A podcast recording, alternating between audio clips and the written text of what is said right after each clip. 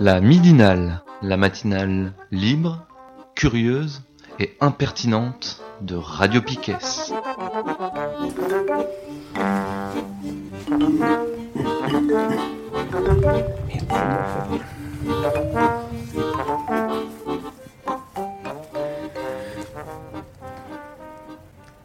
Et bonjour. Bonjour. Euh, c'est la midinale du 21 janvier. Kat n'est pas là, donc euh, je prends sa place. Je suis en compagnie de Sylvain, Bonjour. Nico Bonjour. et Thomas. Salut. Salut. On attaque direct. On va euh, dans un premier, on démonte euh, les parties. Hein, c'est pas très très grave, ça on a l'habitude. Euh, dans un premier temps, on va vous parler de tout et pas rien, en fait, de petites choses euh, qu'on a envie de raconter. On fera une pause musicale et dans une deuxième partie, on attaquera euh, un sujet qu'on va développer sur euh, les cinq midinales à venir. Et euh, on a choisi de vous parler du Rwanda et du génocide rwandais de euh, 1994. Euh, on n'en dit pas plus, on aura le temps d'expliquer pourquoi on, a décidé de parler de ce sujet et la manière dont on va en parler. Euh, toi, dans un premier temps, Nico, tu voulais nous parler d'un livre? D'un livre euh, incroyable qui traînait euh, dans le studio. Je ne sais pas qui l'a ramené là. Oh, pas de nom. On dénonce pas. Alors ce livre, c'est euh, Un président ne devrait pas dire ça.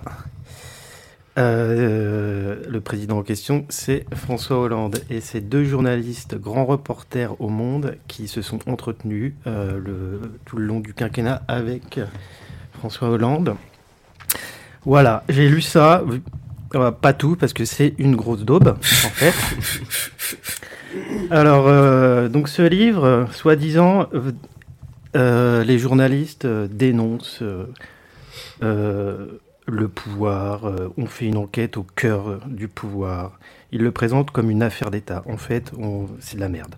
C'est de la grosse daube. Leur enquête, ça se résume à discuter dans le salon de l'Élysée, dans les restaurants chics du 16e. Et euh, alors ils nous disent, ils nous disent quoi? Ils nous disent oh là là, la langue de bois a été proscrite parce qu'en fait François Hollande n'a pas pu relire. Euh, comme si en fait euh, juste que le, le type ne relit pas ce qu'ils ont écrit empêchait François Hollande de je sais pas d'être d'être dans la langue de bois, d'avoir réfléchi, comment dire, d'avoir de d'être libre quoi dans, dans sa pensée. Euh, il s'agit de François Hollande les gars, hein, que vous avez interviewé dans son salon, euh, chez lui. euh, dans les restaurants chics, quoi. Donc, voilà, quoi. hein. Je pense que la langue de bois, intrinsèquement, fait partie de lui. Bref. Voilà, sur ces journalistes de merde. Mais en fait, quand même, il y a, y a des choses à prendre dans ce bouquin. Ah, euh, c'est vrai. Ouais, en fait, euh, de manière euh, détournée, on apprend des choses sur ce que pense, euh, là en l'occurrence François Hollande et euh, tous les types qui ont fait partie euh, de ces différents gouvernements. On a une vision euh, politique de ces types-là. L'impression générale du livre, c'est quand même euh, un truc qui revient tout au long de ce que raconte euh, François Hollande c'est que en fait tout tourne autour de l'image, de l'image qu'un président euh, est censé renvoyer. Euh, voilà, euh, il doit être sage, intelligent, au-dessus des querelles, rassembleur, visionnaire. En fait, on se rend compte que l'image dont il s'agit, c'est l'image médiatique, l'image des sondages. Il n'arrête pas de revenir à ça, quoi. Regardez les pourcentages d'opinion fa- favorables, regardez les sondages soi-disant scientifiques qui sont faits par, euh, par les, tous les organes de sondage de merde. Il suit ça, et puis du coup, c'est sa politique qui en découle. Mm. Voilà, ça revient constamment, quoi.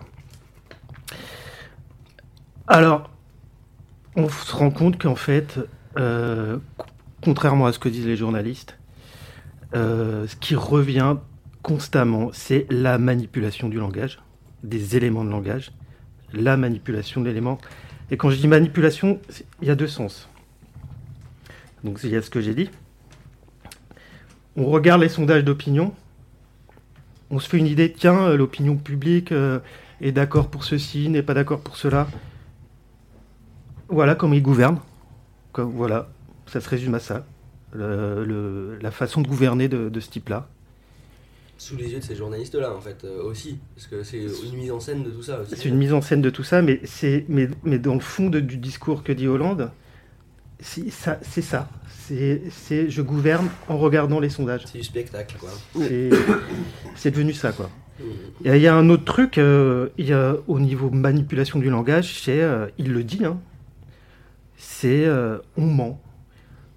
On dit pas vraiment ce qu'on pense. On fait des, des, des semi-vérités. On intrigue. On cache vraiment ses intentions. C'est comme ça aussi qu'il gouverne. Voilà, du mensonge, des intrigues. euh, tiens, je vais placer ce type-là euh, à tel poste parce que euh, il va pouvoir dire ça à ma place, blablabla. C'est, ça revient constamment, quoi. Donc, C'est mal, c'est le sujet de leur bouquin, quoi, quand même. C'est ça, ils tournent autour de ça, en fait. bah, en fait, après, ils nous disent on est au cou- dans les coulisses du pouvoir, etc. On a fait une enquête au, au, au, au- au cœur du pouvoir. Euh, moi, ce que j'en tire, c'est derrière leur soi-disant euh, véritable enquête, il y a, il y a ça qui, re- qui remonte, quoi. Mmh. Alors, je, je suis clair dans ce que je dis ou... Ouais, ouais. Ouais, ouais, Ouais. plutôt. Après, est-ce que, est-ce que ils ont un, un point de vue critique là-dessus Ils ou- n'ont pas un point de vue critique. Ouais. Ils disent juste Oh, c'est formidable ce qu'on apprend. Ouais, c'est Voilà. formidable le travail qu'on a fait. C'est Quoi. ouais, c'est tout ce qu'ils racontent. Mm. Il n'y a aucune analyse derrière de, de ces, de ces gens-là, ce qu'il est en train de lui- leur raconter. Quoi. Ils le prennent comme une espèce de Oh, super Oh là là, euh, c'est vachement bien ce que, ce que tu nous dis. euh, Oh, ça y est, quoi, on a fait. euh, on- ça y est, regardez. On, Les on masques a, sont tombés. on a fait vraiment un travail de fond. Quoi. Mais, sauf qu'il n'y a aucune analyse, il n'y a aucun regard critique, Ouais. quoi que ce soit. Quoi. En fait, ce qui est intéressant, c'est que pour moi, moi, derrière, il y a quand même une vision de la politique, euh, de, de, ce que c'est la politique pour, euh, pour les gens euh, au pouvoir. C'est quoi? C'est le mode du spectacle, spectacle médiatique, voilà. Et en fait, derrière, moi, c'est comme ça que je comprends, il y a une idéologie clairement, c'est... euh, comment dire c'est euh, l'idéologie de, de l'oligarchie qui sait mieux que les, que, que, que les citoyens, les citoyennes lambda. Voilà, une idéologie foncièrement antidémocratique. Que, Pourquoi je dis ça? Parce que euh, en se présentant sans arrêt comme, comme euh, en faisant attention à son image qu'il doit, envoyer, l'image d'un rassembleur, euh, etc., au-dessus des querelles politiques, euh, visionnaires, etc. Il y a euh, l'idée que euh, on sait très bien ce qu'on fait et euh, on sait mieux, on sait très bien ce qu'on fait pour vous les gens quoi. Et c'est c'est antidémocratique, c'est l'oligarchie qui, qui, qui sait mieux que euh, le, le reste de, de la population. Vous voyez ce que je veux dire. Ouais. Et C'est ça le discours sous-jacent que, que, que n'arrête pas de dire euh, François Hollande, et pas que François Hollande, tous les ministres, etc. Quoi. Et du coup, ces deux journalistes-là aussi, qui sont euh, Bah, ils avalisent ça, journalistes quoi. de salon, quoi. Ouais, Alors, Complètement. Bon, après, on va pas trop en parler de ce bouquin de Ouais, merde, ouais, hein, parce que euh, même si, bon, voilà, quoi, il y a des petits trucs à prendre, mais juste, euh, par exemple, euh, voilà, moi j'ai noté des trucs. Euh, voilà ce qui intéresse, vo- voilà ce qui sort, en fait, dans, le discours de Hollande. Une carrière, comment elle se constitue? C'est la question qui, une des questions qui se pose sans arrêt. Voilà. en fait, ces gens-là, ils font une carrière il est déjà, il est encore en train de le faire avec en, se permettant des espèces de, de- de livres comme ça parce qu'en fait ils, enfin, c'est- ils, in- ils investiguent pas du tout ces, ces gens-là. Enfin, ils ont ils ont quand même euh, ils, font ça avec lui quoi. hein. Ils On font ça avec lui, hein, ça- voilà. Ça a été ça l'objet aussi du, du scandale, c'est que le gars euh, se mettait en scène avec ces, ces journalistes-là et euh, C'est de la Et- mise en scène pour, euh, pour nous. pour, pour une pour une probable réélection. C'est rien. Quelque bah alors, chose comme ça. après, il y a des, il y a- après, il y a des petites choses intéressantes. Par exemple, là, à un moment, il parle de, de la campagne et il est très content de son équipe. Et il dit euh, J'ai rarement connu une campagne aussi harmonieuse. Leur intérêt, c'est de réussir pour préparer 2022. Et en fait, du coup, on a une vision encore derrière. Ils sont dans le calcul sans arrêt des carrières, etc. Et ces deux journalistes-là sont, sont euh, enfin, absolument imbuvables parce que du coup, ils sont euh, complètement dans, dans, dans la démarche de, de ce politicard. et ils te disent que, qu'ils ont fait un bouquin fabuleux et ça a fait un buzz pas croyable. Euh. Le petit milieu en parle pendant des, des jours et des jours et s'occupe. euh. Ouais. Donc voilà comment ils s'occupent de nous, Mm. en gros. hein. Un dernier petit truc et après bah, on arrête avec, ce- avec cette merde. Euh, alors là, c'est euh, quand euh, Hollande euh, décide de changer de Premier ministre. Et on- C'était Hérault et euh, Ah oui. il, Ouais. il décide de, euh, de nommer Valls. Et bon, voilà, il discute avec son gouvernement, blablabla. Il a bien fait de se casser une jambe. Et il y a, il y a- alors il raconte Duflo qui dit non mais euh, il faut pas Valls, tu mets n'importe qui. Elle aurait dit ça. Et euh, réponse de, de Hollande, on ne met pas n'importe qui au gouvernement de la France. Ça n'a pas de sens. Alors, dans un premier temps, en fait, on peut, on peut, euh, on peut se dire, il a raison. On met pas n'importe qui euh, dans le gouvernement de la France. On se dit, oh là là, euh, ah oui, il réfléchit quand même aux gens qu'il va nommer et tout. Ok, mais en fait, qu'on creuse un peu, quoi. Euh, c'est complètement anti- antidémocratique. C'est une conception du pouvoir. Euh, déjà, le gouvernement de la France, moi, c'est une expression qui, pour moi, ne veut rien dire. Qui, on est dans une vision oligarchique. Il y a un gouvernement de la France qui, euh, qui, qui s'occupe bien de nos affaires. Oh là là. Et après, deuxième lecture que je fais, on ne met pas n'importe qui au gouvernement. À la limite, euh, j'ai envie de dire, une des, une des définitions euh, radicales de la démocratie, Ouais. on, on doit mettre n'importe qui. Ouais. On doit mettre n'importe qui, parce que n'importe qui, c'est pas n'importe qui, c'est tous les citoyens et les citoyennes. Ouais, exactement. Voilà. Bon, voilà. T'es Ap- légèrement en colère, je trouve. pour une midinale. Voilà, c'était euh, juste un petit truc sur ce bouquin de merde. Et euh, merci à celui qui l'a laissé traîner dans le studio. C'est un gros bouquin. C'est carrément une dédicace et tout. ça peut faire- Ouais, euh, ouais, en fait, c'est euh, c'est un cadeau de, c'est un cadeau de Fanche. euh, Ok. qui fait partie de la, de la bibliothèque qu'il nous a légué euh, avant d'aller s'exiler sur son île. Euh, J'enchaîne. Moi, je c'est pas un livre, c'est des petites notes d'impression euh, de la semaine dernière. Euh, il se trouve que pour la première fois de ma vie, la semaine dernière, je suis allée à Pôle Emploi. Je, pensais que la pire épreuve par rapport à mon travail, ma démission, tout ça dont j'ai beaucoup parlé.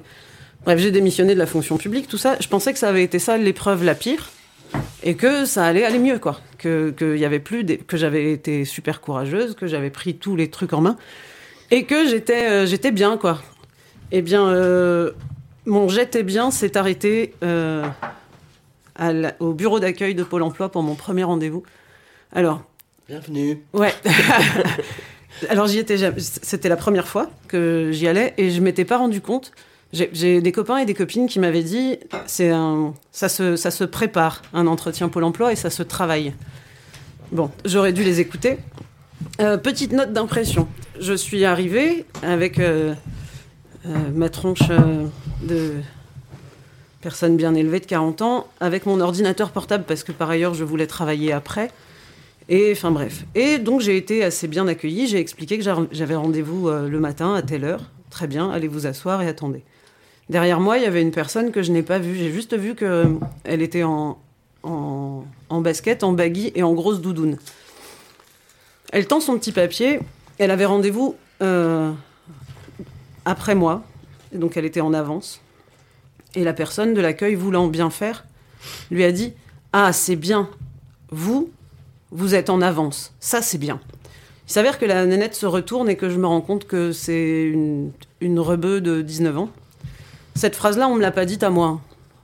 C'est à elle qu'on l'a qu'on l'a prononcée.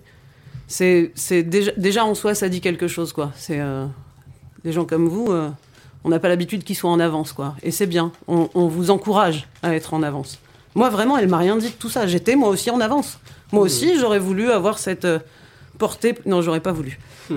Bref, il s'avère qu'ensuite j'attends, je m'installe. Il faut supporter les écrans. Il y a des écrans télé partout qui défilent la propagande euh, de Pôle emploi, et notamment une qui revient tout le temps, euh, qui est Vous avez entre 20 et 35 ans, vous voulez euh, servir, la gendarmerie recrute. Et là, je me dis, c'est bon, j'ai plus de 35 ans. Je- Bon, c'est de la discrimination à l'embauche quand même. hein. Mais, euh, mais, mais au moins, on ne me forcera pas à faire ça. Et puis, euh, et puis après, je vais en finir avec. euh, Ou les abattoirs. Et il y a aussi pas mal de trucs sur la formation, les abattoirs. euh, Ouais, mais c'est vraiment- Si tu veux aller faire des trucs bien crades. euh, Je découvrais, euh, je découvrais vraiment un truc. Enfin, c'est c'est pas chouette, quoi. Après, donc, t'es à l'accueil, là, t'as le bureau d'accueil, la confidentialité, tu oublies. Le respect de ta vie privée, t'oublies. Euh, Il y a les, les, les posts internet euh, qui sont. T'as as des accès internet euh, gratuits qui sont là, mais enfin, attention, hein, tu vas pas écouter. euh, c'est limité, l'accès ah oui, internet. bah, euh, c'est c'est limité à ce pourquoi c'est là, quoi. la Donc, euh, recherche d'un emploi. Ouais, c'est ça, et puis, euh, et puis te valoriser, machin. euh. Et, euh, et en fait, euh, t'as une nénette euh, qui est là y a- autour des quatre postes. Elle aide, mais euh, au vu et au su de tout le monde. Donc, enfin. Bon, bref. Finalement, avec 10 minutes de retard, mon conseiller, parce que oui, moi, je n'ai pas une conseillère. Moi, j'ai un conseiller. Il vient me chercher. Je m'y attendais pas du tout. Je m'attendais vraiment à avoir une conseillère Pôle emploi. Dans tout ce que j'avais entendu euh, des copains et des copines autour, ils ont tous des conseillères Pôle emploi. Pourquoi je me retrouve avec un conseiller Pôle emploi? Eh ben, euh, c'est des élucubrations de ma part, mais c'est vraiment toutes les petites impressions euh, de cette matinée. Eh ben, je pense que je me retrouve avec un conseiller Pôle emploi parce que c'est ce qu'il va me dire tout de suite après. Comme je suis une ancienne cadre, j'ai droit à un conseiller avec un suivi spécial. Évidemment qu'on met un mec pour euh, suivre les cadres. Là, Ouais. il m'annonce, et j'ai envie de me pendre, que mon rendez-vous ne va pas durer 45 minutes, mais 1h30, parce que je suis une ancienne cadre. Et, et tout ceci est véridique. Euh, tout l'entretien pendant lequel il va euh, me faire parler de tout ce que j'ai fait de toute ma vie se passe dans un bureau sans porte. La porte n'est pas fermée. Il n'y a plus de porte sur les gonds, quoi. Ce qui veut dire... Et, et moi, ça se passe dans mon dos, en fait. Donc, je vois pas. S'il y a des gens qui passent, je sens bien qu'il y a du mouvement derrière moi.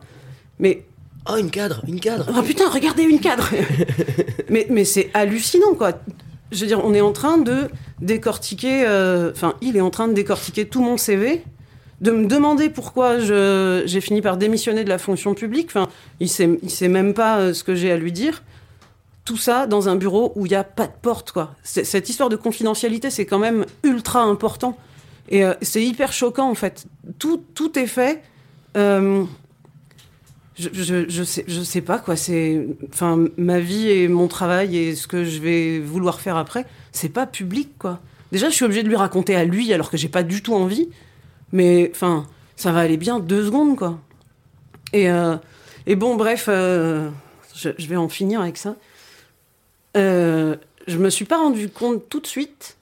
Je suis sortie de là en me disant ouais c'est bon, ça va, j'ai survécu au rendez-vous Pôle Emploi. Une expérience en plus. Sauf que c'était vendredi et que j'ai l'impression que ils m'ont plombé, ces abrutis-là. En fait, ça allait plutôt bien avant ce rendez-vous-là, avant que j'ai ce type en face de moi qui, euh, qui- En plus, il est... Enfin, je veux dire, j'ai rien contre lui, il est pas méchant, c'est pas le problème, il fait son travail. D'ailleurs, on a conclu l'entretien au bout d'une heure et demie, où il m'expliquait que euh, cette heure et demie qu'il avait eu le temps de m'accorder, il l'aurait- sans doute plus l'année prochaine parce que Pôle emploi va subir euh, des suppressions de postes euh, que en gros ils sont sous pression, que en gros, en gros je lui dis bah ce que vous me racontez, vous racontez euh, enfin ce qui est la vérité pour l'ensemble des services publics quoi. C'est je la découvre pas votre réalité. Mais c'est euh, ouais c'est hyper euh, bizarre quoi. J'avais ce mec là qui était T'avais l'impression que Il a fini par te demander des conseils pour un job euh, l'année prochaine Non, fait- et puis en plus, enfin, c'est ouf parce que. euh, mais évidemment qu'il a, enfin, il a pas le temps d'aller voir euh, concrètement quoi. Moi, je suis, j'ai démissionné de la fonction publique, donc ils savent pas comment ça marche quoi. La première chose qu'il me propose quand j'arrive, c'est il est très content parce qu'il me dit, je pense que j'ai une, une, une offre qui vous correspond parfaitement quoi. Je dis ah oui, ah oui, je vois de quoi vous me parlez.